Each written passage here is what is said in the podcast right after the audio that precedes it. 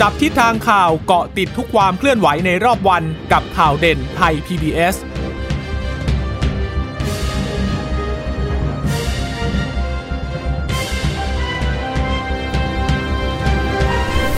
วัสดีค่ะ สวัสดีค่ะ ต้อนรับคุณผู้ฟังสู่ข่าวเด่นไทย PBS นะคะ เราพบกันเป็นประจำทุกวันจันทร์ถึงศุกร์บ่ายๆแบบนี้ค่ะ มาอัปเดตข้อมูลข่าวสารที่เกิดขึ้นในรอบวันนะคะ เช่นเคยกับดิฉันจีราชาตาเอี่ยมรัศมี และคุณพึ่งนภาคล่องพยาบาลค่ะ ค่ะสวัสดีคุณผู้ฟังทุกท่านนะคะ ที่รับฟังเรานะคะผ่านทางสถานีที่อยู่ที่เชื่อมโยงสัญญาณจากไทย PBS ด้วยนะคะ ก็ฝากติดตามกันเป็นประจำบ่าย3ามโมงอย่างนี้ค่ะ เราก็จะมาอัปเดตความเคลื่อนไหวที่เกิดขึ้นให้ฟังกันนะคะเอ่อสำหรับวันนี้เนี่ยต้องไปดูที่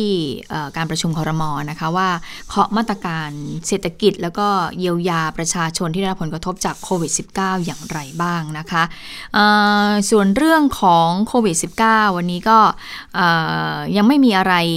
เป็นประเด็นมากนักวันนี้โฆษกสบคก็มีการถแถลงหลังจากที่ไปลงพื้นที่นะคะไปตรวจ โรงพยาบาลสนามที่จังหวัดอุบลราชธานี ก็คือว่าไปทำหน้าที่อีกส่วนหนึ่งด้วยนะคะค่ะเพราะว่าท่านเป็นผู้ตรวจราชการนะคะ ค่ะ ก็เป็นอีกหนึ่งหน้าที่ที่จริง ๆ แล้วเป็นหน้าที่หลักอืมเพราะว่าหน้าที่ในกระทรวงสาธารณสุขของคุณหมอตอนนี้เป็นผู้ตรวจราชการ ก็ไปดูแลงาน ตามสถานที่ต่างๆ ตามที่ได้รับมอบหมายจากกระทรวง แต่ว่าสบคเนี่ยจริง ๆ เป็นหน้าที่พิเศษที่ได้รับมอบหมายเพิ่มจากนายกรัฐมนตรีด้วย แต่วันนี้ก็นอกจากจะไปลงพื้นที่แล้วเนี่ยก็ปฏิบัติหน้าที่โฆษกไปด้วยนะคะอืมของสบค ก็มีการเอ่อสรุปถึงตัวเลขผู้ติดเชื้อด้วยนะคะ วันนี้อ่า พูดถึงเรื่องของการกระจายของเชื้อตอนนี้เนี่ยบอกว่าที่ผ่านมาเนี่ยมันกระจายไปละ 59 จังหวัดอย่างล่าสุดที่พบก็คือที่ร้อยเอ็ดนะคะเป็นผู้หญิงอายุ 48 ปี เป็นพนักงานคาราโอเกะที่ศรีราชาชนบุรีนะคะ แล้วก็ไปตรวจเชื้อวันที่ 9 ไปพบเชื้อวันที่ 10 แล้วก็ตอนนี้เนี่ยทั้งประเทศมีจังหวัดที่มีผู้สะสมเกิน 50 คนอยู่ 10 จังหวัด นะคะ นั่นก็คือสมุทรสาคร ชนบุรี ระยอง กทม สมุทรปราการ จันทบุรี นนทบุรีนครปฐมอ่างทองปทุมธานีนะคะ ส่วนที่มีสะสม 11-50 เนี่ย ก็จะมีอยู่ 12 จังหวัด 1-10 คนมี 37 จังหวัดด้วยกัน แล้วไม่ติดไม่มีรายงานผู้ติดเชื้อมาก่อน มีอยู่ 18 จังหวัด รอบนี้ก็ยังไม่มีผู้ติดเชื้อคุณหมอก็เลยบอกว่า งั้นก็ ขอเลยนะ ขอให้คงตัวเลขแบบนี้ไว้ ขอให้ตรึงมาตรการป้องกันแบบนี้ไว้ เพื่อที่จะได้เป็นจังหวัดที่ไร้ผู้ติดเชื้อไปโดยตลอดนะคะ แต่ถ้ามาดูสถานการณ์รายงานในรอบ 24 ชั่วโมงที่สบครายงานไปเมื่อตอนเช้า 11โมง55อ่า11โมง35 เพิ่มขึ้น 287 แล้วก็ติดเชื้อสะสมตอนนี้เนี่ย 1เอ่อ1834 คน วันนี้ 287 เป็นติดเชื้อในประเทศซะ278 ตอนนี้ฉันอ่านก็ค่อนข้างจะงง สลับตัวเลขกันนิดหน่อยใช่ใช่นะใช่ก็เลยจะงงนิดนึง แล้วก็อ่าเห็นบอกว่าจะเป็น เป็นการตรวจคนที่มีความเสี่ยงอยู่แล้วอยู่ร้อยกว่าคนนะคะ แล้วก็คัดกรองเชิงรุกอีกจำนวนหนึ่งจำตัวเลข แน่ ๆ ไม่ได้ พอดีไม่ได้เอาข้อมูลตรงนี้มา แต่ว่าโดยรวมก็คือ 287 นะคะ ค่ะ วันนี้คุณหมอทวีสินก็บอกว่า ก็ก็วันนี้อากาศค่อนข้างหนาวนะ ที่จังหวัดอุบลนะคะ ก็ได้มาตรวจพื้นที่ทำโรงพยาบาลสนาม ก็คือก่อนหน้านี้ก็คือทางกระทรวงสาธารณสุขเขาก็สั่งการแล้วแหละค่ะบอกว่าให้ผู้ตรวจราชการ ทุกคนน่ะนะคะไปไปสำรวจแล้วก็ดูสถานที่ไปจัดหาเพิ่มเติมนะคะว่าว่าจังหวัดไหนเนี่ยควรจะใช้พื้นที่ไหนค่ะในการที่จะจัดทำโรงพยาบาลสนามเพื่อรองรับผู้ป่วยโควิด -19 ในพื้นที่ที่อาจจะเพิ่มขึ้นนะคะเอ่อคุณหมอทวีสินก็บอกว่าในวันเนี้ยเนี่ยก็อยู่ใน เขตสุขภาพที่สิบนะคะอุบล ในพื้นที่ใช้พื้นที่ของมหาวิทยาลัยราชภัฏอุบล ตั้งเป็นโรงพยาบาลสนาม รองรับผู้ป่วยก็ประมาณราวๆ100ถึง1,000 คน ก็ถือว่ามีความพร้อมมากพอสมควร แต่ก็อาจจะติดขัดเรื่องของห้องน้ำที่ค่ะต้องปรับมาเป็นห้องอาบน้ำอืมแต่คุณหมอก็บอกว่าไม่ใช่ปัญหา สิ่งสำคัญก็คือว่าภาคเอกชนที่ให้ความร่วมมือนะคะเออ และในวันนี้เนี่ยตัวแทนจากกรรมการหอการค้ากลุ่มจังหวัดภาคตนออกเฉียงเหนือก็เข้ามาหารือให้การช่วยเหลือ ก็อย่างที่เคยบอกถ้าภาครัฐเริ่มต้น มีมาตรการเข้ามา และภาคเอกชนน่ะก็เข้ามาเติมเต็ม ภาคประชาชนช่วยกันเต็มร้อยก็ถือว่าเป็นเรื่องที่ดีมากเลย ข้อเรียนรู้ที่ดีคือเนื่องจากว่าสถานที่กว้าง แบ่งเป็นล็อกรองรับผู้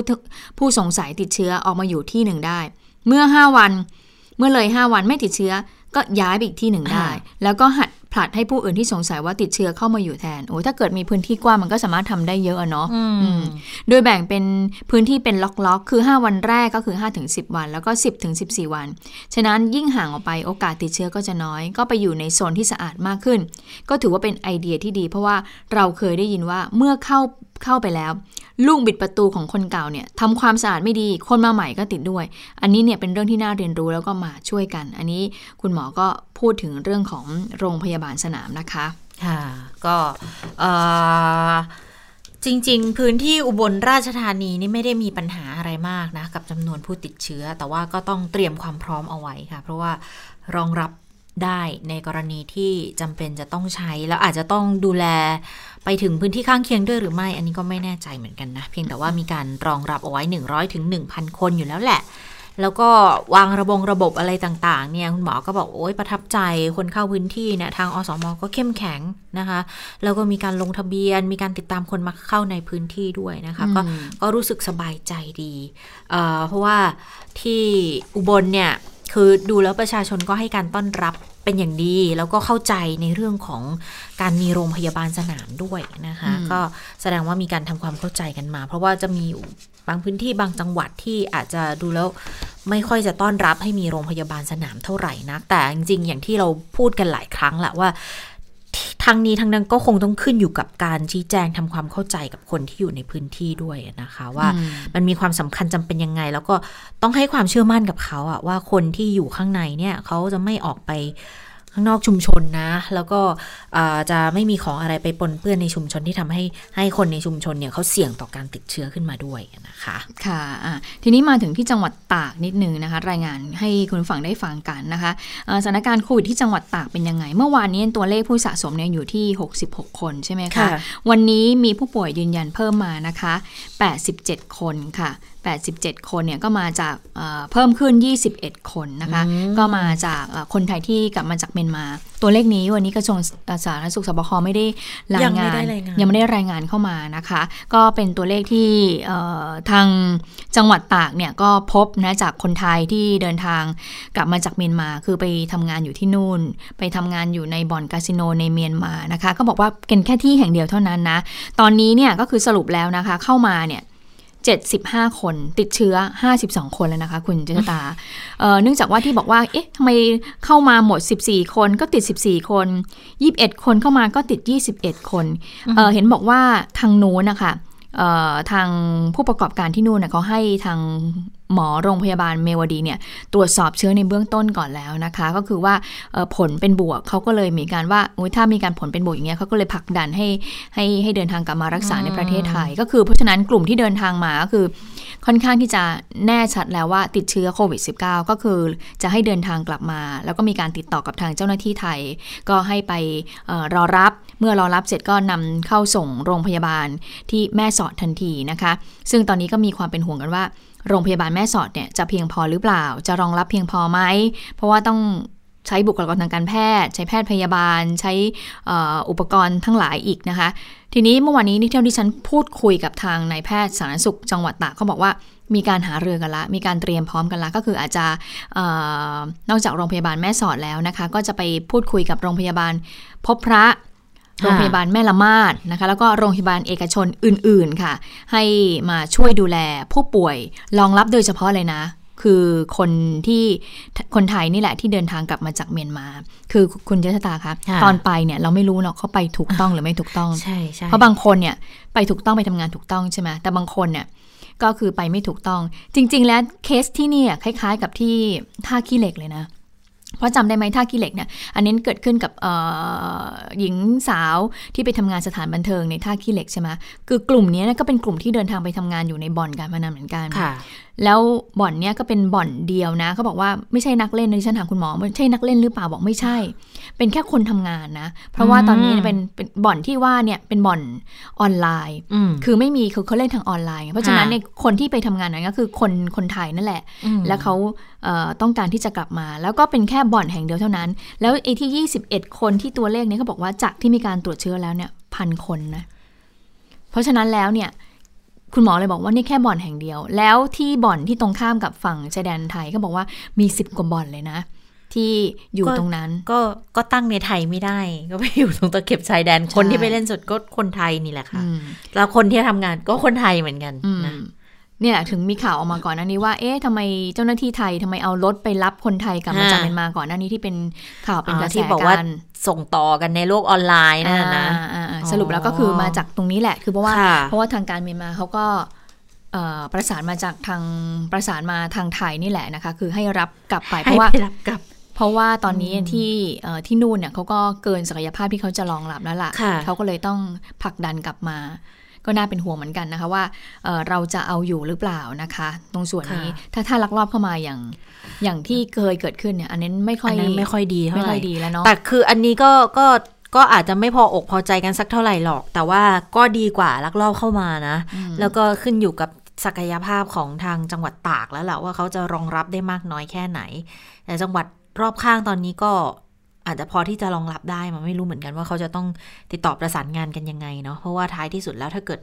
ถ้าเกิดทางตากคือคือรองรับไม่ไหวแล้วจริง ๆ เนี่ย ตากก็อาจจะต้องหาโรงพยาบาลสนามใช่ไหมคะตอนนี้ใช่ที่ตากเขามีหรือยังเขาทำแล้วใช่ไหมคะเขาทำแล้วค่ะก็เอาสนามกีฬาแม่สอดเนี่ยอ๋อมาเป็นที่บอกว่าพื้นจะได้ประมาณ พันกว่านะค่ะใช่ไหมค่ะคือเขาก็เตรียมแล้วก่อนอันนี้ก็มีข่าวว่าชาวบ้านเนี่ยคัดค้าน แต่เชื่อว่าทางเอ่อเจ้าหน้าที่กำนันผู้ใหญ่บ้านทั้งต่างคงจะไปพูดคุยทำความเข้าใจกับประชาชนในพื้นที่เหมือนกัน เพราะว่าอันนี้เห็นเขาบอกว่าอย่างรองไม้ทัพภาคที่3เขาบอกว่าเดี๋ยวจะเข้ามาอีกนับร้อยคนเลยนะ ที่เป็นคนไทยที่กลับมาจากเมียนมากลับมาจากทำงานแหละและจะเข้ามาอีกนะคะเอ่อคุณหมอก็บอกว่ารองในายแพทย์สาธารณสุขสาธารณสุขเอ่อที่จังหวัดตากเขาบอกว่า ถ้าเกิดว่าไม่เพียงพอรองรับไม่ได้ที่อำเภอแม่สอด ก็ได้เอ่อมีการพูดคุยหารือกับทางเขต เพราะว่ามันจะมีแบ่งเป็นเป็นจังหวัดใช่ไหมคะ ในค่ะพื้นที่จังหวัดตากก็เป็นเขตเขตสุขภาพ ก็คือจะได้รับการดูแลตรงส่วนนั้นด้วย คือ เขตนี้ก็คือหมายถึงว่าอาจจะมีพิษณุโลก อาจจะดึงจากจังหวัดอื่นๆเนี่ยเข้ามาส่งทีมแพทย์พยาบาลเข้ามาร่วมดูแลตรงส่วนนี้ด้วยนะคะ เพราะฉะนั้นคุณหมอก็บอกว่าเอออันนี้ก็น่าจะสบายใจได้ คือเท่าที่ฟังเนี่ยก็คือดูแล้วก็น่าจะน่าจะ ไม่กังวลเท่าไหร่นะ แต่ต้องรอดูปฏิบัตินะคะ คุณเจตา เพราะตอนนี้ค่ะเข้ามาแค่รวมๆแล้วเนี่ยห้าสิบสองคนเอง ยังพอรับได้ตรงส่วนนี้ แต่ถ้าเกิดเข้ามาเป็นร้อยๆคนในยตรงเนี้ยน่าเป็นห่วงเหมือนกันว่าจะรองรับแล้วก็มีการกระจายเอ่อผู้ป่วยโควิด -19 ยังไงด้วยนะคะ ค่ะ นี่ก็เป็นเป็นส่วนหนึ่งที่อาจจะต้องช่วยกันดูแลเพิ่มขึ้นนิดนึงนะคะ แล้วก็อ่าเขตพื้นที่สาธารณสุขก็คงจะต้องรับผิดชอบ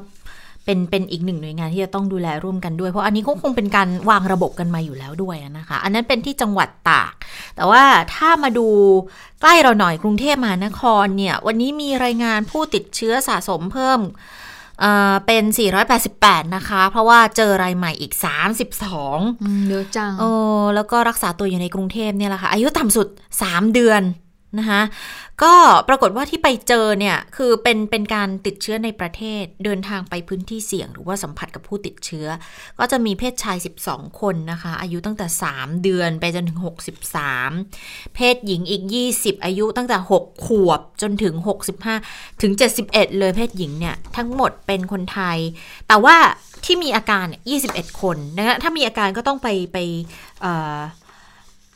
ไม่แน่ใจว่า ของกรุงเทพนี่เข้าโรงพยาบาลสนาม หรือว่าไปไปโรงพยาบาลเลยกันแน่เนาะแต่ว่าที่มีอาการป่วยเนี่ย21ไม่มีอาการ11นะคะ โรงพยาบาลอ๋อสรุปไปโรงพยาบาลหมดเลยนะก็จะเป็นโรงพยาบาลเจริญกรุงประชารักษ์3สิริราช1ราชพิพัฒน์1รามา1แล้วก็โรงพยาบาลเอกชนอีก25ค่ะอ่า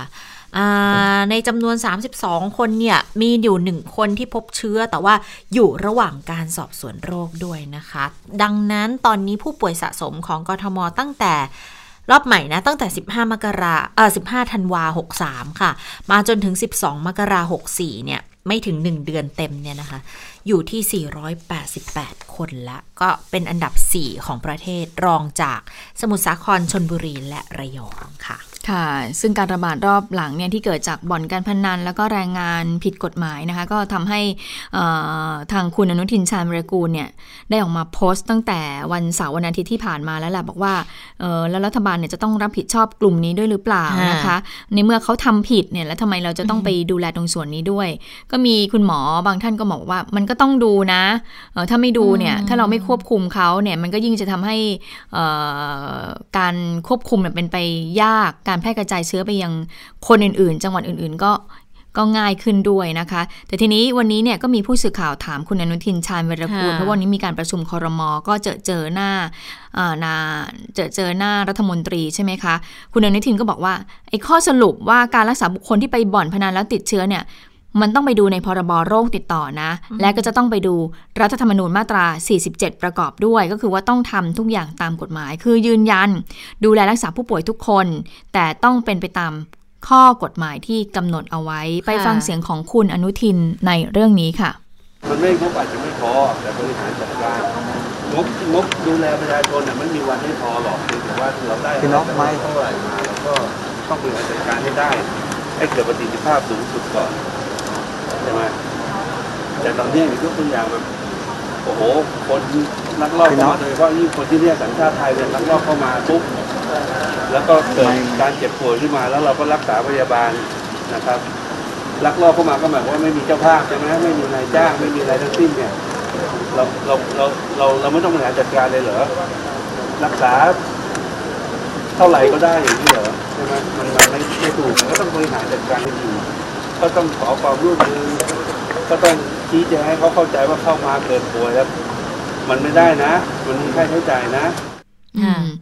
ตอนแรกก็เหมือนจะเสียงเข้มๆนะ พอตอนหลังๆเนี่ยคุณอนุทินก็เริ่มเสียงอ่อนขึ้นเหมือนก็แค่ปารบปารบนี้ที่ประชุมว่าจะทำยังไงดีกับกรณีนี้ที่เกิดขึ้น เพราะดูแล้วเนี่ยจะให้ไปเเขาเรียกว่าดูแล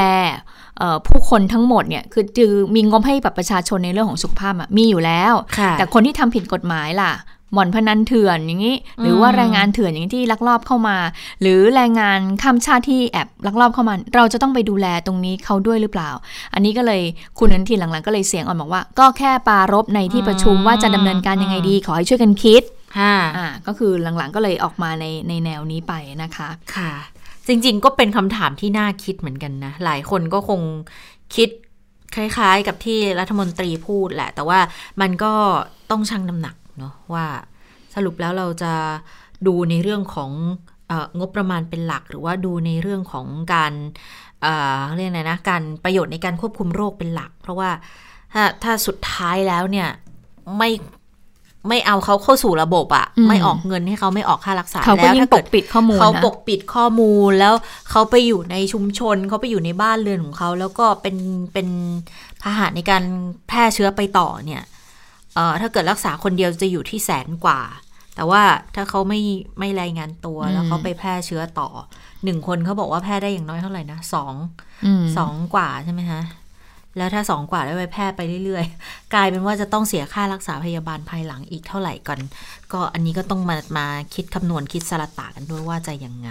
นะคะค่ะ แล้วก็มีอีกประเด็นหนึ่งที่มีการถามคุณอนุทินในวันนี้ ก็คือกรณีที่องค์กรปกครองส่วนท้องถิ่นหลายที่เนี่ยได้แสดงเจตจำนง เพราะว่าเมื่อวานนี้เขามีการประชุมคณะกรรมการโรคติดต่อกัน แล้วปรากฏว่า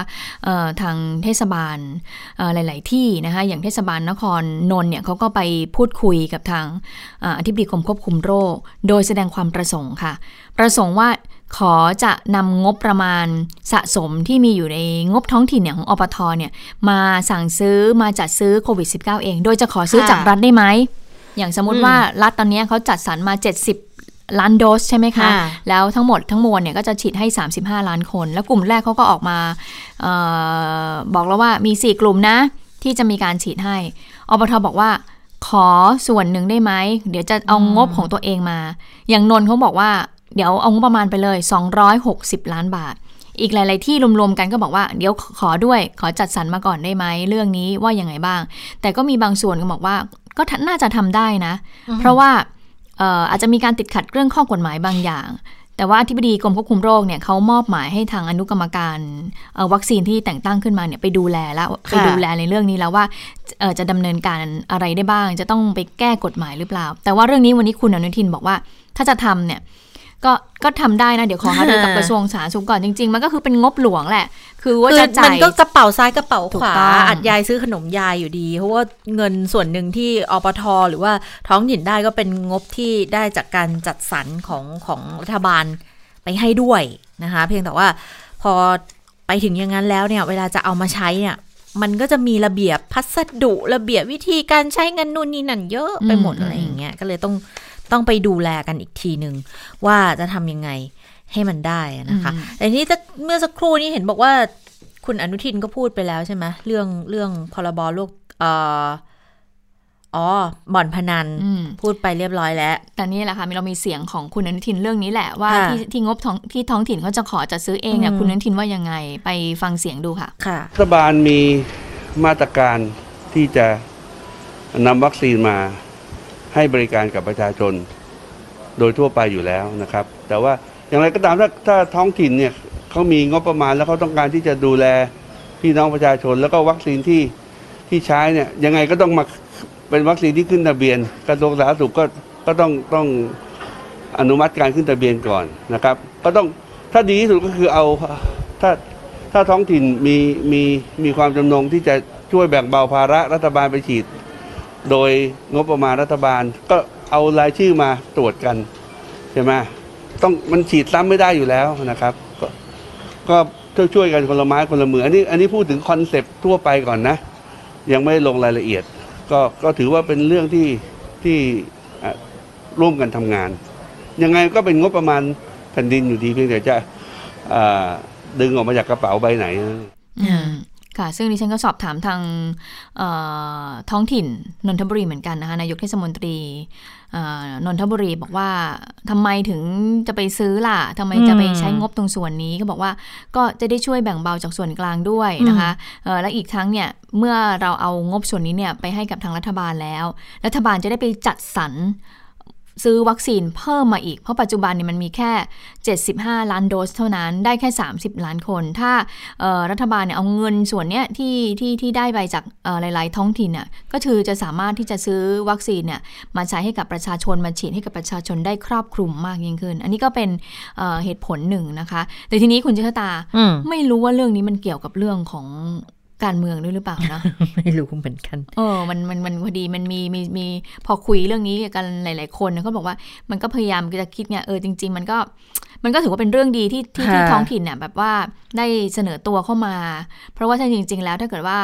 รัฐบาลเอาเงินไปซื้อวัคซีนมันก็ไม่รู้จะจะเอางบไปส่วนตรงไหนแล้ว คืออาจจะมีแหละ แต่ว่า อาจจะต้องไปจัดสรรอย่างอื่นมามามามาโปะงบวัคซีนหรือเปล่านะคะ จริง ๆ มันก็เป็นอีกทางเลือกที่ดีนะ แต่ว่ามันคงติดขัดในแง่ของของเรื่องของการใช้เงินจริงๆนี่แหละค่ะ เพราะว่าถ้าถ้าใช้งบส่วนกลางไปทั้งหมดเนี่ยงบกลางก็คงจะมีแหละ แล้วงบเงินกู้ที่เราจะมาใช้ใช้ซื้อวัคซีนก็ก็คงจะมีแหละเงินอะ คงคงมีอยู่แล้วแหละ ไม่ได้ไม่ได้ว่าไม่มีกระตังหรอกเพียงแต่ตอนนี้อาจจะ หมุนซ้ายหมุนขวานิดนึงว่าจะไปดึงส่วนไหนมา เออ ถ้าเกิดว่าได้เงินจากทางท้องถิ่นมาร่วมด้วยมาโปะด้วยเนี่ยก็คงจะไปจัดหาได้มากขึ้นแต่ปัญหามันอยู่ที่ว่า แล้วสั่งมาแล้วเมื่อไหร่จะได้แล้วสั่งเพิ่มไปเรื่อยๆ เพราะว่าตอนนี้คงคงคงยังไม่รับคำสั่งจากคำสั่งซื้อเออคำสั่งซื้อจากท้องถิ่นไปซื้อเองหรอก เพราะว่าท้ายที่สุดจะเข้ามายังไงจะใช้ได้ คุณก็ต้องผ่านออยอยู่ดีใช่ไหมคะ ดังนั้นให้รัฐบาลเป็นคนบริหารจัดการมาก่อน แล้วก็ส่งไปให้ตามเงินที่คุณให้มาโปะอันนี้น่าจะง่ายกว่าเนาะก็มีก็มีการคุยคุยกันเหมือนกันบอกว่าตอนนี้เนี่ยไม่ใช่ว่ามีเงินแล้วจะซื้อวัคซีนได้ได้นะ มีเงินก็ซื้อวัคซีนไม่ได้ นอกจากว่าคุณจะมีเงินมากพอจะไปปาดหน้าเค้กคนอื่นเขาอะจะไปแทรกคิวคนอื่นเขาอะอันเนี้ยก็คงได้อะแต่คุณจะไปมองหน้าประเทศอื่นเขาได้ไหมล่ะ ต่อคิวกันมาดีๆ เอาเงินเยอะกว่าไป ไปทุ่มโปะใส่เขาอย่างเงี้ย มันก็คงจะแต่ว่าถ้าให้รออีกอีกอีกนิดนึงนะคะ ก็รอประมาณพฤษภามิถุนายนที่เราได้รับการถ่ายทอดเทคโนโลยี ที่เราจะสามารถผลิตวัคซีนได้ละ อันนั้นอะอาจจะเรื่องของค่าใช้จ่ายอาจจะถูกลง เรื่องของวัคซีนจะถูกลงละแต่อย่าลืมว่าโรงงานวัคซีนเราทำเสร็จหรือยังอืม เพราะว่ามันจะต้องเห็นเห็นบอกว่าก็จะต้องเป็นโรงงานที่มีศักยภาพระดับหนึ่งอะค่ะไม่ใช่ไม่ใช่ว่าโรงงานเล็ก ๆ จะผลิตได้นะสำหรับวัคซีนที่จะใช้ระดับนี้อะนะคะ อืมอืมอ่า ก็ต้องดูต่อไปเพราะว่าเห็นบอกว่าอนุกรรมการวัคซีนเนี่ยเดี๋ยวจะมีการประชุมกันอีกค่ะทีนะคะในวันที่ 15 มกราคม เพราะว่าใกล้ละอืมใกล้เดือนกุมภาแล้วจะเริ่มฉีดแล้ว เพราะฉะนั้นเนี่ยจะต้องเร่งสร้างความรู้ค่ะเร่งเร่งสร้างความเข้าใจในเรื่องของการฉีดวัคซีนให้กับประชาชน สถานบริการจัดอบรมเจ้าหน้าที่ เรื่องของการจัดเก็บเป็นยังไงอุ้ยมีรายละเอียดเยอะทีเดียวเลยนะคะนี่ทีนี้มีคำถามหนึ่งอย่างโรงพยาบาลเอกชนที่ก่อนหน้านี้เราก็เห็นนะว่าเขาเขาจะให้มีการจองวัคซีนกันแล้วโฆษณาโฆษณากันแล้วเขาก็บอกว่าอะไรอย่างเงี้ยโรงพยาบาลเอกชนเขาจะสั่งเข้ามาได้ไหมล่ะสำหรับคนที่แบบมีแรงจ่ายเองเนี่ยคุณอนุทินก็เลยบอกว่า อันนี้จริง ๆ เป็นนโยบายให้ไว้นานแล้วนะคะ ไม่มีปัญหาเลย วัคซีนจากต่างประเทศทุกยี่ห้อ เอามาขึ้นทะเบียนกับออยได้เลย แล้วก่อนหน้านี้ก็ขอให้มาขึ้นทะเบียนแล้วด้วย หลายบริษัทก็บอกว่าจะไม่เข้ามาขึ้นทะเบียน จนกว่ารัฐบาลจะยืนยันบอกจะซื้อของเขาเท่าไหร่อ๋อเออ ก็เลยบอกว่าก็ขอให้มากมาขึ้นไว้ก่อนไหมล่ะ จะได้เป็นประโยชน์ไง เพราะว่าอย่างเอกชนเนี่ย จริง ๆเขา เขาไปก็ไปติดต่อได้นะ เพราะว่าเอ่อโรงพยาบาลก็คงมีศักยภาพในการติดต่อประสานงานกับบริษัทยา บริษัทผู้ผลิตวัคซีนอยู่แล้วแหละ เพียงแต่ว่าเอ่อโดยหลักการเนี่ยคือเปิดกว้างทำได้ปลอดภัย แต่คุณต้องมาขอกับออยก่อน ทีนี้มันก็เลยกลายเป็นว่าทางบริษัทเองก็ยังไม่ขอ เพราะว่าก็ยังไม่เห็นนี่คุณจะมีคำสั่งซื้ออะไรแล้วเราทำไมจะต้องมายุ่งยากทำเอกสารเพื่อมาขออย.จากคุณล่ะ ยังไม่เห็นคำสั่งซื้อเลยอืมนี่ก็เลยเหมือนกับว่าก็ถ้าโรงพยาบาลจะทำโรงพยาบาลก็ ไปติดต่อเขาเลยสิ ว่าคุณจะสั่งซื้อเท่านี้ไม่แต่แล้วก็โรงพยาบาลก็เป็นคนเดินเรื่องได้เหมือนกันอย่างแอสตราเซเนกาที่เราสั่งตั้งนานแล้วอะไอ้26ล้านโดสค่ะอะจริง ๆ มันก็น่าจะเอ่อจดทะเบียนอย.นะ แต่ว่าล่าสุดคุณเจษฎาคุณผู้ฟังคะเห็นอย.ออกมาบอกแล้วนะคะ ว่ามีบริษัทวัคซีนเอ่อต่างชาติเนี่ยสองบริษัท ก็คือน่าจะเป็นแอสตราเซเนกาแล้วก็ค่ะซิโนแวคแหละที่เขาเอ่อขอทะเบียนจากทางออยเรียบร้อยแล้วอ่าอันนี้เพิ่งมีข่าวมา เพราะว่ามื่อันเนี้ยเรามีคำสั่งซื้อกับเขาแล้วไงใช่คำสั่งระดับรัฐบาลด้วย ดังนั้นบริษัทเขาก็เลยเดินต่อได้เพราะเขาชัวร์ว่าเขาเอามาขายได้แน่ ๆ แล้วเขามีคำสั่งซื้ออยู่แล้ว แล้วทีนี้ก็มีคำถามตามมาเหมือนกันว่าอ้าวแล้วทำไมเอ่อให้ให้เอกชนเนี่ยทำไมจะต้องไปต้องวัคซีนที่เข้ามาจะต้องได้รับการขึ้นทะเบียนจากทางออยอีกในเมื่อก็ได้รับการรับรองจากต่างประเทศแล้วอ่าอันนี้ก็เป็นคำถามกันนะคะวันนี้คุณอนุทินเอ่อออยออยออยเอ่อคุณอ่าออยเลขาธิการออยอธิบายบอกว่า ก็คือ เมื่อเขามาจดทะเบียนขึ้นทะเบียนจากออยแล้ว แล้วเราก็ฉีดให้กับประชาชนกลุ่มเสี่ยงสมมติฉีดแล้วใช่ไหมคะ ปรากฏว่าคนไหนเกิดแพ้ล่ะ เกิดมีผลข้างเคียงขึ้นมาล่ะ แล้วเราจะไปเราจะได้ตามหาคนรับผิดชอบได้ไง ที่เขามาขึ้นทะเบียนกับทางออยของเรา ไม่เช่นนั้นเนี่ยเราจะหาคนที่จะมารับผิดชอบดูแลตรงส่วนนี้ไม่ได้เลยนะ คือคือจริง ๆคำถามนี้มัน มันพื้นฐานมากเลยนะอืมเพราะว่ามันก็เป็นกฎหมายที่มีมาตั้งแต่นานอยู่แล้วอะค่ะว่าว่าผลิตภัณฑ์เสริมอาหารหรือว่าเอ่อยาต่างๆอะไรอย่างเงี้ต้องขึ้นทะเบียนอยก็ต้องขึ้นใช่ไหมทะเบียนออยอยู่แล้วดังนั้นมันก็คงไม่มีข้อยกเว้นหรอกว่าวัคซีนตัวไหนจะไม่มาขึ้นทะเบียนออยแล้วจะมาใช้ในประเทศไทย ก็เหมือนกันกับของต่างประเทศอะคือยาตัวหนึ่งอาจจะใช้ในไทยได้ แต่ว่าถ้าจะไปใช้ในญี่ปุ่น อืมอาจจะใช้ไม่ได้อืมเพราะว่ามันไม่ตรงตามตำรับยาที่เขาอนุญาตให้ใช้ในประเทศเขาได้ มันก็เป็นหลักการเดียวกัน อันนี้ก็เลยก็เลยน่าจะเป็นการตอบคำถามที่เอ่อค่อนข้างจะมีหลักการและเหตุผลที่ชัดเจนอยู่แล้ว แต่ว่าการจะขึ้นง่ายไม่ง่ายเนี่ย สมมุติถ้าเกิด FDA สหรัฐเขาเขารับรองมาแล้ว มันก็อาจจะง่ายขึ้นในการที่จะให้ออยของไทยหรือว่ารับรองเออใช่ไหมออยต่างประเทศรับรอง เพราะว่ามันก็มีหลักฐานประจักษ์มาระดับหนึ่งแล้วอ๋ออ๋อของต่างประเทศรับแล้วเอนะอ FDA ของสหรัฐรับแล้ว หรือว่าของ EU เขารับรองแล้วนะของอังกฤษรับรองแล้ว ก็จะได้พิจารณาได้ง่ายขึ้นด้วยนะคะอันนี่ก็จะเป็นเป็นประเด็นหนึ่งอยู่เหมือนกันนะคะอ่ามีเรื่องผลกระทบจากโควิด แล้วก็การเยียวยาช่วยเหลือต่างๆ วันนี้เนี่ยคอรมอเคาะเงินเยียวยาประชาชน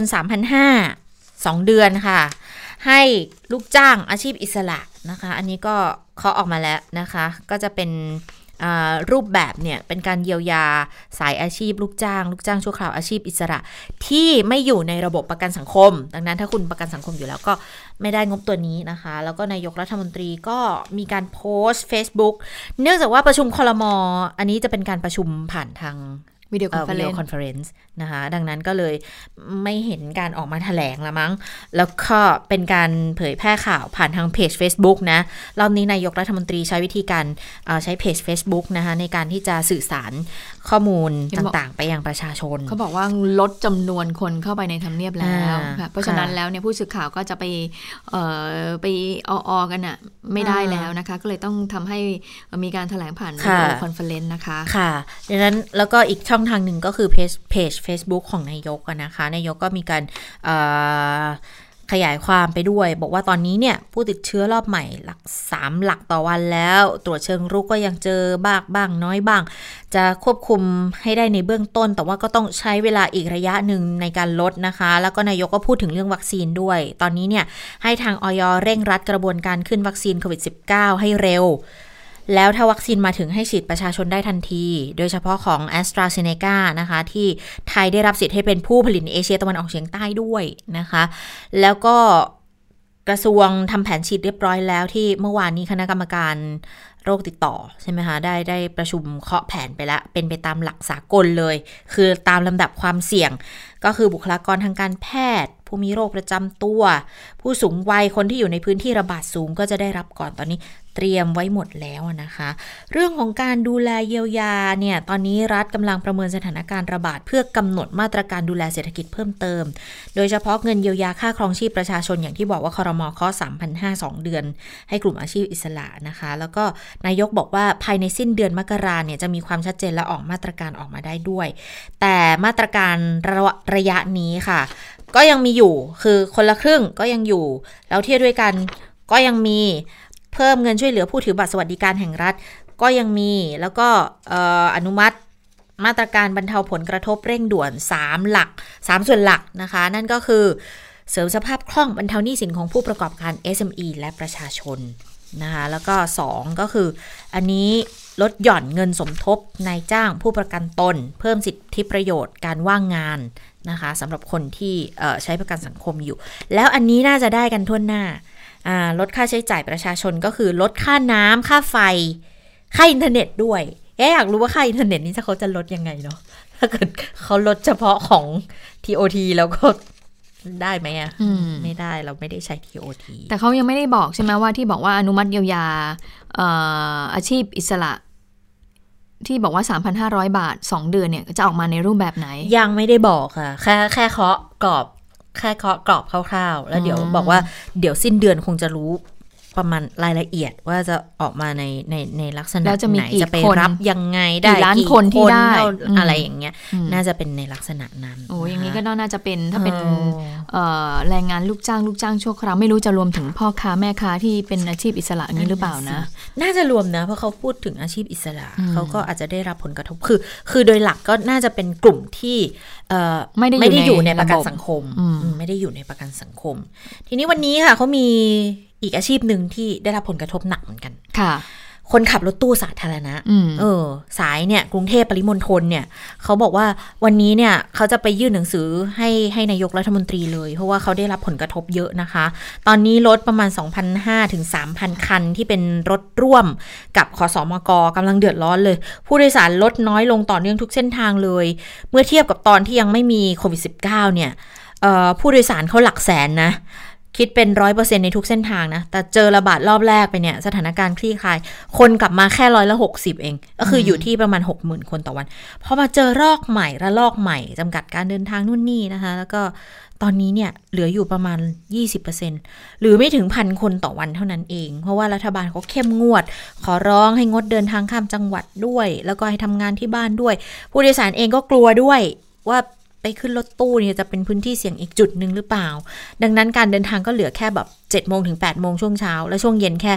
ห้าโมงถึงหนึ่งทุ่มหกโมงเท่านั้นเองนะคะบางเส้นรถตู้เยอะๆเนี่ยอนุสาวรีย์ชัยฟิวเจอร์พาร์คเนี่ยรถร้อยสามสิบคันก็ต้องสลับกันวิ่งรับผู้โดยสารเลย เพราะว่าคนแทบไม่มี เขาก็ได้รับผลกระทบเยอะนะคะ ก็เลยอยากจะให้ช่วยเหลือเรื่องนี้ด้วย อย่างเช่นชำระค่าเช่าซื้อรายเดือนกับสถาบันการเงิน นะคะ ค่ะ ซึ่งเอ่อเราไปฟังเสียงของคนขับรถตู้กันดีกว่าปีนี้หนักก็หนักกว่าปีที่แล้วอยู่ผู้โดยสารหายไปเยอะไหมคะ หายเยอะมากเลยครับโควิด จากประมาณเท่าไหร่ ตอนนี้เหลือเท่าไหร่แล้วคะจากเคยวิ่งเอ่อปกติก็สี่ห้าเที่ยวก็เหลือตอนนี้เหลืออยู่สองสองเที่ยวเพราะบางวันก็ขัดเที่ยวเดียวเงี้ยพี่คิดว่าผู้โดยสารเขา ทำไมเขาถึงหายไปอะคะโอ้มันมันคือโควิดก็ก็หายหายกว่าปีที่แล้ว ไม่มีเงินด้วยไหมคะหรือว่าเขากลัวที่จะขึ้นรถด้วยไหมคะโอ้ลูกค้าเดินทางน้อยลงครับทุกวันนี้เราก็ทำความสะอาดรถอะไรปกตินะคะครับ ค่ะทีนี้เราอยากให้รัฐบาลเขามาช่วยเหลือเรายังไงบ้างอะคะโอ้ปียังอย่างปีที่แล้วก็ก็มีช่วยเหลือแต่ปีนี้ก็ยังเงียบๆอยู่อ่า ก็อยากให้ช่วยเหลือเรื่องอะไรบ้างอะพี่ทีนี้ก็มีเรื่องค่าใช้จ่าย เพราะว่าเรารายได้เราหายไปอย่างเงี้ยเราก็ต้องเรายังไม่รู้เลยว่าเราจะได้บางที่ก็โดนเจ้านายเลิกจ้างพักงานอะไรเงี้ยวิ่งไม่ได้ก็สั่งก็ต้องระงับ จอดคือจอดก็ตกงานอย่างเงี้ยอืม ก็คือคนไม่ค่อยเดินทางนะคะ เดินทางน้อยลงก็มีผลกระทบจะอืมไปไหนมาไหนนี่ที่จากเดิมพูดง่ายอย่างช่วงปีใหม่ที่ผ่านมาค่ะเรายังไม่ค่อยไปกันเลยเนาะคือคนไม่ค่อยเที่ยวกันมัไงกังวลอะอืมมันแบบ อืมถ้าไปเราไปรถส่วนตัวเรารู้สึกสบายใจกว่าใช่นะคะ แล้วทีนี้เรื่องของเออใช้พื้นที่ในรถตู้ร่วมกันเนี่ยมันก็เป็นข้อกังวลเหมือนกันเนาะไม่ว่าจะเป็นอะไรที่ปิดนั่งติดกัน แล้วอืมเราไม่รู้ว่าคนที่นั่งข้างๆเรา ไว้ไหนมาไหนกันบ้างอืมอย่างเงี้ยมันก็อาจจะเป็นส่วนเสริมค่ะ ก็เลยเป็นความกังวลที่ทำให้เกิดผลกระทบค่ะตามมานะคะ ก็เลยทำให้ทางคนขับรถตู้วันนี้เลยต้องมาร้อง ขอให้นายกนั้นช่วยเหลือในเรื่องของพักชำระค่างวดค่ะค่ะ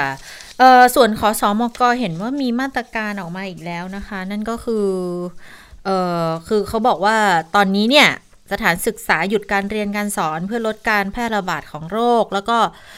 ภาครัฐภาคเอกชน บางแห่งเขาให้ work from home กันด้วย ดังนั้นคนใช้บริการขอสมกรลดลงประมาณร้อยละ 40 ก็เลยบริหารจัดการการเดินรถ ปรับจำนวนรถออกวิ่งให้สอดคล้องกับจำนวนผู้ใช้บริการ แล้วมาตรการป้องกันก็มี ฉีดพ่นผลิตภัณฑ์ฆ่าเชื้อ ในรถโดยสารก่อนออกวิ่งให้บริการนะคะ แล้วก็ขอความร่วมมือผู้ใช้บริการสวมหน้ากากอนามัยตลอดเวลา แล้วเพิ่มมาตรการเว้นระยะห่างทางสังคม หลายคนก็คงสงสัยบอกโอ้ยแล้วรถเมย์เราเคยเห็นแต่ภาพแบบรถเมย์แน่นๆอัดกันเป็นปลากระป๋องอย่างนี้เนาะ แล้วแล้วเขาจะทำ social distancing บนรถเมย์ยังไง เขาใช้วิธีแบบนี้ค่ะ บอกว่าให้นั่งบนเบาะที่กำหนด ยืนเว้นระยะห่างกันอย่างน้อย 30เซนติเมตร ก็จะแบ่งเป็น 3 ด้านด้วย คือพนักงานประจำรถเนี่ยเขาจะต้องตรวจวัดอุณหภูมิก่อนขึ้นทุกครั้ง พนักงานเองก็ต้องสวมหน้ากากอนามัยตลอดเวลาด้วย แล้วก็เป็นคนที่จะต้องขอความร่วมมือประชาชน ให้รอรถโดยสารคันถัดภัย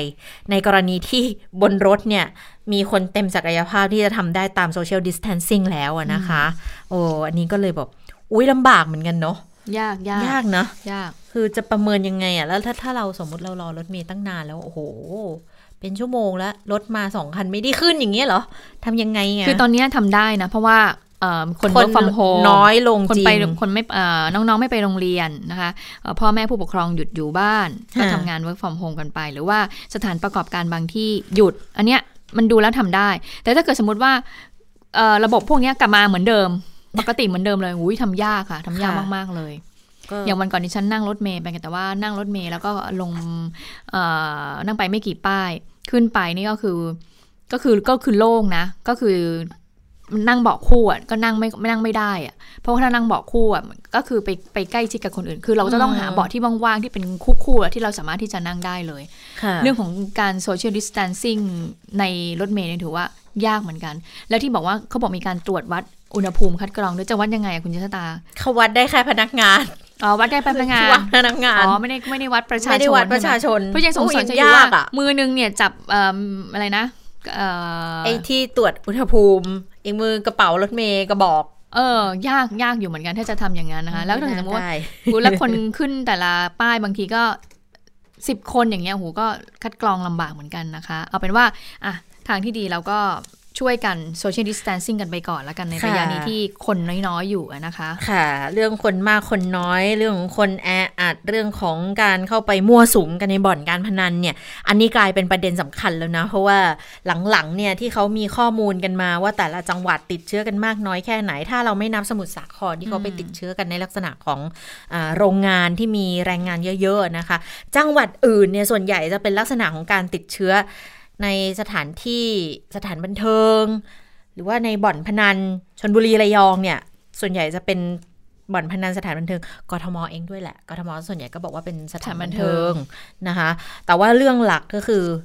สถานที่ที่ผิดกฎหมายอย่างบ่อนพนันเนี่ยจะเอายังไง เพราะว่ารู้สึกทำให้เกิดความไม่พอใจในกลุ่มประชาชนกันเยอะทีเดียวนะคะ นายกรัฐมนตรีเขาแถลงนี้เขาบอกว่า ให้ตั้งคณะกรรมการตรวจสอบการทำงานของเจ้าหน้าที่ที่เกี่ยวข้องกับบ่อนการพนัน และข้าราชการที่ทำผิดกฎหมายด้วย แล้วก็คนที่ได้รับประโยชน์ด้วยนะ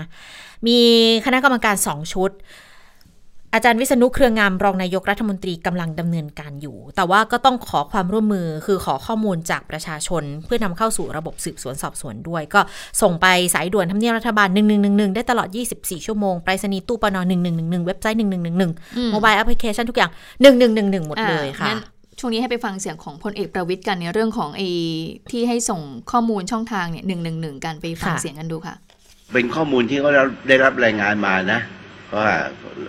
ว่ามันเป็นอย่างนั้น แต่ว่าเราก็กำหนด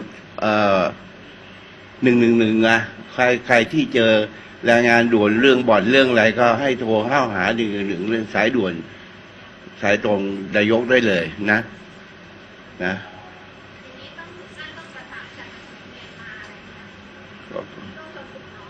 เราประสานกันอยู่แล้ว เราประสานกันอยู่แล้ว ประสานกันอยู่แล้ว เพราะยังยังระบุไม่ได้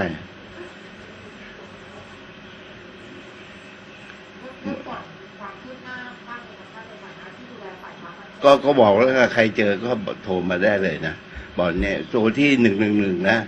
เราเพราะสายด่วนนะเราเราให้บริการทั้งประเทศนะนะโทรสายด่วนแต่เพราะเรากำลังครับทางสชชก็ตั้งคณะกรรมการเข้าตรวจสอบต่าง ๆ อยู่แล้ว นะครับ แล้วก็ท่านนายกก็สั่งไปเรื่องสำคัญนะว่าไม่ให้มีบ่อนทั่วประเทศ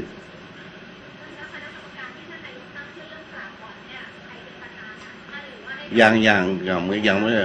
ยังไม่ได้ยังไม่ได้ตังค์อะไรนะก็ยังไม่ได้กำหนดต้องทำตั้งแต่บัดนี้เป็นต้นไปกรอบเวลาไงอะนะครับ ก็ทำตั้งแต่บัดนี้เป็นต้นไปท่านสั่งเยอะสั่งท่านเด็ดขาดอยู่แล้ว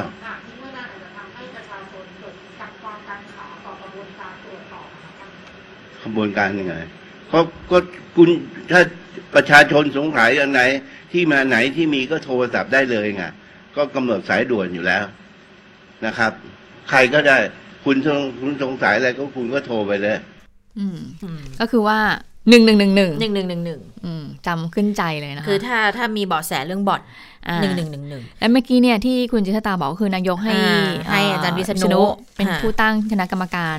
ทั้งเรื่องของดูแลบ่อนใช่ไหมคะ แล้วก็ค่ะอีกเรื่องหนึ่งเรื่องของอะไรนะแรงงานผิดกฎหมายใช่ไหมคะค่ะอ่าทีนี้เอ่อผู้สื่อข่าวก็เลยไปสอบถาม รองนายกวิษณุรองนายกบอกว่า ตอนเนี้ยคณะกรรมการเนี่ยชุดหนึ่งเนี่ยมีรายชื่อละส่วนอีกชุดหนึ่งเนี่ย ยังไม่มีแต่ไม่บอกนะว่าชุดไหนนะคะแล้วก็บอกด้วยว่ามีไม่มากหรอก แล้วก็หลังจากนั้นจะมีการตั้งอนุกรรมการตามมา ไปฟังเสียงของรองนายกวิษณุกันค่ะ ก็ได้แต่ยังไม่ครบหมดฮะเพราะว่ามันจะมีสองชุดอย่างที่ท่านนายกได้แถลงไปแล้วจะใช้ชุดละกี่คนนะครับไม่กี่คนหรอกไปตั้งอนุเอา เพราะว่ากรรมการไม่ได้เป็นคนไปจับ ไม่ได้เป็นคนไปสอบสวนไม่ใช่เป็นคนไปจี้ เป็นคนไปรับเรื่องร้องเรียนชี้เบาะแส แล้วก็เป็นคนไปช่วยกำกับดู เพราะว่าไอ้บ่อนก็ดีแรงงานก็ดีเนี่ย มันต้องลงไปจับ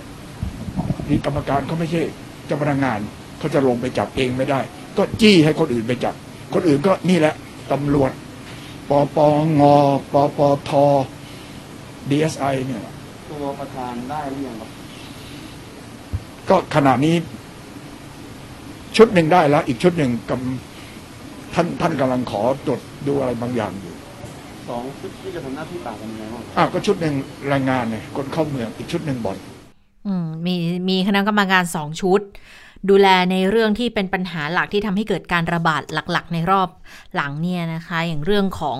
เออการลักลอบเข้าเมืองของแรงงานข้ามชาติที่ ประเมินว่าอาจจะเป็นสาเหตุที่ทำให้เกิดการระบาดในระลอกสองนี้ แล้วก็เรื่องของบ่อนการพนันก็ต้องไปดูแลด้วยเช่นกัน เพราะว่าค่อนข้างชัดอะว่าไปติดมาจากบ่อนพนันแล้วเอามา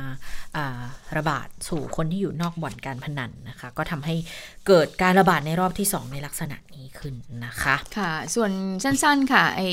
ฤทธิ์ยาเคนมผงนะคะอ่าเห็นบอกว่ามีผู้เสียชีวิตเพิ่มอีกหนึ่งคนนะคะใช่รวมเป็น 7 คนแล้วก็อยู่ในพื้นที่สอนอวัดพระยากาย 6 คนค่ะสอนอชุติสารหนึ่งเอ่อคนหนึ่งคนนะคะ ส่วนอีกหนึ่งคนก็ยังรักษาอาการอยู่ในโรงพยาบาลอยู่นะคะค่ะก็เดี๋ยวก็คงจะต้องโน่ากลัวมากน่ากลัวมากเอ่อไป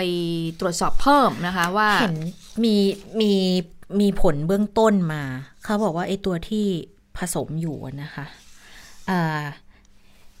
มีเฮโรอีนจริง มียาอีด้วย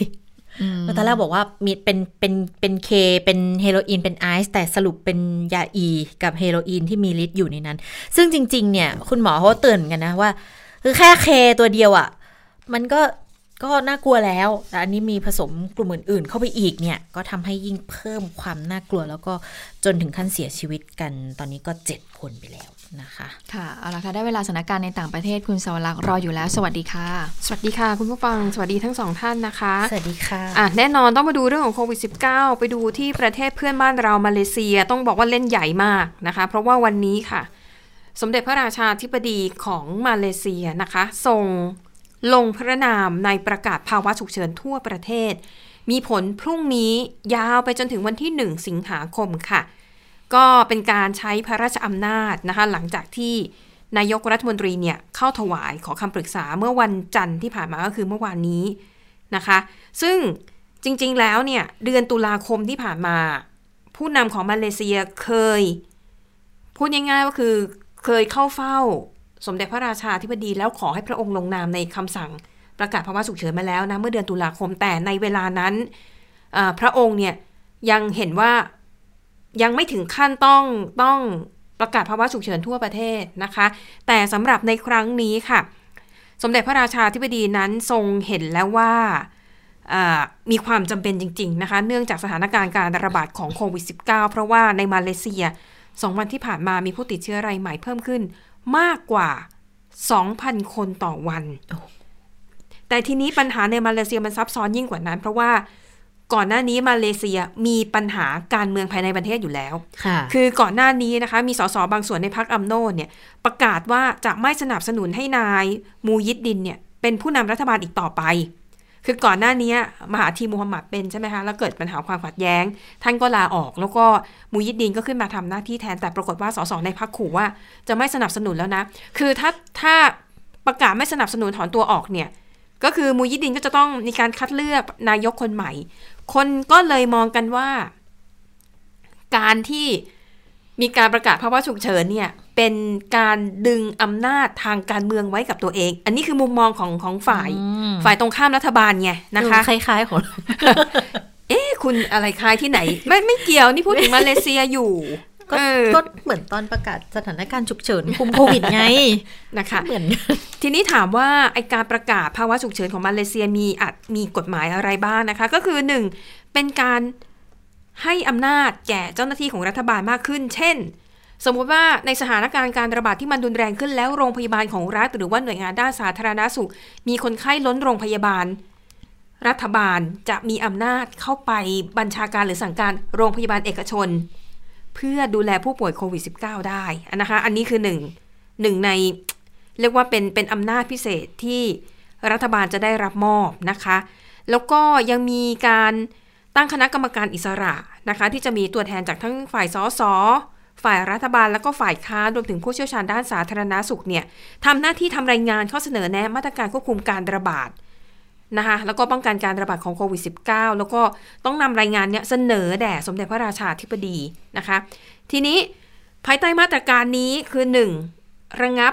การประชุมสภายาวไปจนถึง 1 สิงหาคมเลย 2. รัฐบาลที่เป็นพลเรือนก็ยังคงทำหน้าที่เหมือนเดิมดังนั้นเท่ากับว่า ก็พูดง่ายๆมันก็จะเป็นการที่รัฐบาลชุดเดิมยังคงมีอำนาจไปอีกยาวๆนะคะ อย่างน้อยก็ถึงวันที่หนึ่งสิงหาคม แต่แน่นอนค่ะ เนื่องจากทราบกันดีว่ามาเลเขามีปัญหาการเมืองกันอยู่แล้วนะคะ นายกรัฐมนตรีมูยิดดินก็เลยกล่าวว่าเขาพร้อมที่จะจัดการเลือกตั้งทั่วไปโดยเร็วทันที แต่ต้องรอให้สถานการณ์การระบาดนั้น บรรเทาเบาบางลงก่อนนะคะสำหรับมาตรการนี้จะมีผลตั้งแต่วันพรุ่งนี้เป็นต้นไปใช่ไหมคะ บอกไปแล้วจนถึงหนึ่งสิงหาคมที่ผ่านมา แต่ว่า เมื่อวานนี้นะมันมีความเคลื่อนไหวอีกอย่างหนึ่งนะคะ คือมาตรการจำกัดการใช้ชีวิตนอกบ้านของประชาชน ซึ่งอันนี้เนี่ยบังคับใช้บางรัฐเท่านั้นไม่ได้ใช้ทั่วประเทศนะคะ ก็คือในรัฐยโฮ เซรางอ มาลากาปีนังซาบา แล้วก็ในกรุงกัวลาลัมเปอร์ เมืองตุตาจายา แล้วก็ลาบวนเท่านั้น เฉพาะมาตรการนี้เนี่ยใช้ 13 ถึง 26 มกราคมนี้นะคะ อันนี้ก็เป็น มาตรการเข้มเพราะก่อนหน้านี้ปีที่แล้วมาเลเซียเนี่ยเคยใช้มาตรการปิดประเทศมาแล้วหนหนึ่ง แล้วเขาใช้ก่อนประเทศไทยด้วยนะคะ อันนี้ก็สะท้อนให้เห็นถึงความเอาจริงเอาจังของรัฐบาลมาเลเซียในการควบคุมการระบาดของโควิด -19 ค่ะ อีกที่หนึ่งนะคะที่พบการระบาดไม่ได้พบในมนุษย์นะคะ แต่ว่าพบในกอริลลาในสวนสัตว์ที่เมืองซานดิเอโกในรัฐแคลิฟอร์เนียค่ะ เขาบอกว่า เจ้าหน้าที่พบว่ากอริลลาอย่างน้อย 2 ตัวในสวนสัตว์เนี่ยมันมีอาการป่วยคือมันไอ ตั้งแต่วันที่ 6 มกราคมที่ผ่านมา เจ้าหน้าที่ก็เลยนำมูลของพวกมันเนี่ยไปตรวจหาเชื้อ ปรากฏว่าเจอโควิด -19 เบื้องต้นพบแค่ 2 ตัว แต่เชื่อว่าน่าจะติดเชื้อทั้งฝูง เพราะว่ากอริลลาเป็นสัตว์ที่ใช้ชีวิตอยู่รวมกันเป็นกลุ่มนะคะ คือตอนนี้ทดสอบแล้วก็กำลังรอผล แล้วถามว่าติดจากไหน เขาเชื่อว่า น่าจะติดจากเจ้าหน้าที่ของสวนสัตว์ที่ติดเชื้อแต่ไม่แสดงอาการ คือไม่รู้ว่าตัวเองติดเชื้อไงก็เลยไปทำงานตามปกตินะคะ เพราะแม้ว่าสวนสัตว์แห่งนี้เนี่ยเขาจะปิดให้บริการตั้งแต่เดือนธันวาคมที่ผ่านมา แต่เจ้าหน้าที่เนี่ยก็ยังคงทำงานเหมือนเดิมนะคะ อันนี้ก็เป็นความคืบหน้าเรื่องของการติดเชื้อ ซึ่งเขาบอกว่านี่เป็นครั้งแรก ที่พบการติดเชื้อในกลุ่มลิงใหญ่ก็คือลิงที่มีขนาดใหญ่ ซึ่งกอริลลาเนี่ย ก็เป็นหนึ่งในสายพันธุ์นี้ด้วยนะคะ ส่วนที่สหรัฐอเมริกาก็น่าติดตามเหมือนกันนะคะ เพราะว่ามีคำเตือนจาก FBI นะคะสำนักงานสอบสวนกลางของสหรัฐ เตือนให้เจ้าหน้าที่ใน 50 รัฐทั่วประเทศ เตรียมพร้อมรับมือกับการใช้ความรุนแรงของกลุ่มที่มีชื่อว่าบูบูกาลูค่ะ อันนี้เป็นกลุ่มที่มีแนวคิดขวาสุดโต่ง ก็ ให้ระวังเป็นพิเศษในระหว่างวันที่ 16 ถึง 20 มกราคมนี้ เพราะว่า 20 มกราคมคือวันสาบานตนนะคะ เขาบอกว่าจุด ที่ต้องระวังเนี่ยก็คือ อาคารหน่วยงานของภาครัฐ ที่ทำการศาลแล้วเขาคิดว่าก่อนที่ไบเดนจะขึ้น จะเข้าพิธีสาบานตน สถานการณ์น่าจะคุกกลุ่นนะแล้วก็ก่อนหน้านี้เนี่ยผู้บัญชาการหน่วย National Guard นะคะเขาระดมกำลัง National Guard จาก 6 รัฐ รวมประมาณ 15,000 นาย ลงพื้นที่ในกรุงวอชิงตันดีซีแล้วนะคะ ยกระดับการคุมเข้มรักษาความปลอดภัย แต่ว่าอันนี้ก็ถือว่าไม่ได้เรื่องใหม่ เพราะว่าทุกครั้งที่มีพิธีสาบานตนเนี่ยก็จะมีการยกระดับมาตรการป้องกันความปลอดภัยอยู่แล้ว แต่ปีนี้เนี่ยจะเพิ่มกำลังเจ้าหน้าที่มากขึ้นไปอีก เพราะอย่างที่รายงานไปว่ามีแนวโน้มว่ากลุ่มสนับสนุนทรัมป์เนี่ย อาจจะก่อเหตุรุนแรงอีกครั้งหนึ่งนะคะ และก็ที่แน่นอนอีกอย่างนึงก็คือว่าทรัมป์ประกาศแล้วนะว่าเขาจะไม่ได้เข้าร่วมพิธี แต่ว่าการไม่เข้าร่วมพิธีเนี่ยก็ถือว่าดูไม่โอเคอยู่แล้วนะ แต่ที่มันไม่โอเคยิ่งกว่านั้นคือ เขามีข่าวว่าในวันเดียวกันนะคะ ทรัมป์จะประกาศหาเสียงเพื่อชิงตำแหน่งประธานาธิบดีสมัยที่สอง เอาของเขาสิ เขาก็เลยเออเนี่ยแหละกังวลว่าเออทรัมป์ก็ไม่ได้แบบมีท่าทีสลดหรือว่า มีท่าทีจะทำให้สถานการณ์มันมันสงบลงเลยนะ ดูการกระทำแต่ละอย่างเนี่ยมันดูยั่วยุให้เกิดความรุนแรงเหลือเกินนะคะ ทีนี้มันมีรายงานข่าวจากเดลี่เมลเขาบอกว่าแม้ทรัมป์จะไม่ไปเข้าร่วมในพิธีสาบานตนของโจไบเดน แต่มีข่าวว่าอีวังกาซึ่งเป็นลูกสาวคนโตและทรัมป์เนี่ยวางใจลูกสาวคนนี้มาก มีข่าวว่าอีวังกาอีวังกา จะเดินทางไปเข้าร่วมพิธีนี้นะอืมแล้วกระแสข่าวบอกว่าโอ้โหทรัมป์แบบไม่พอใจลูกสาวคนนี้มากว่า ไปทำไมอย่างเงี้ยตัวพ่อไม่ไปทำไมลูกถึงไปนะคะอะก็เลยเป็นประเด็นที่น่าติดตามเหมือนกัน แล้วก็อีกเรื่องหนึ่งคือการถอดถอนทรัมป์ปรากฏว่าตอนนี้สสพรรคเดโมแครตเนี่ย ยื่นเรื่องแล้วแต่ว่าเวลามันก็เหลืออีกไม่นานอะสัปดาห์กว่าๆดูแล้วคงไม่น่าจะทันนะคะ ทรัมป์น่าจะหมดวาระก่อนที่ กระบวนการถอดถอนนั้นจะสิ้นสุดลงค่ะ ค่ะ ทั้งหมดก็คือข่าวเด่นไทย PBS วันนี้ค่ะ เราทั้ง 3 คนลาไปก่อน สวัสดีค่ะ สวัสดีค่ะ สวัสดีค่ะ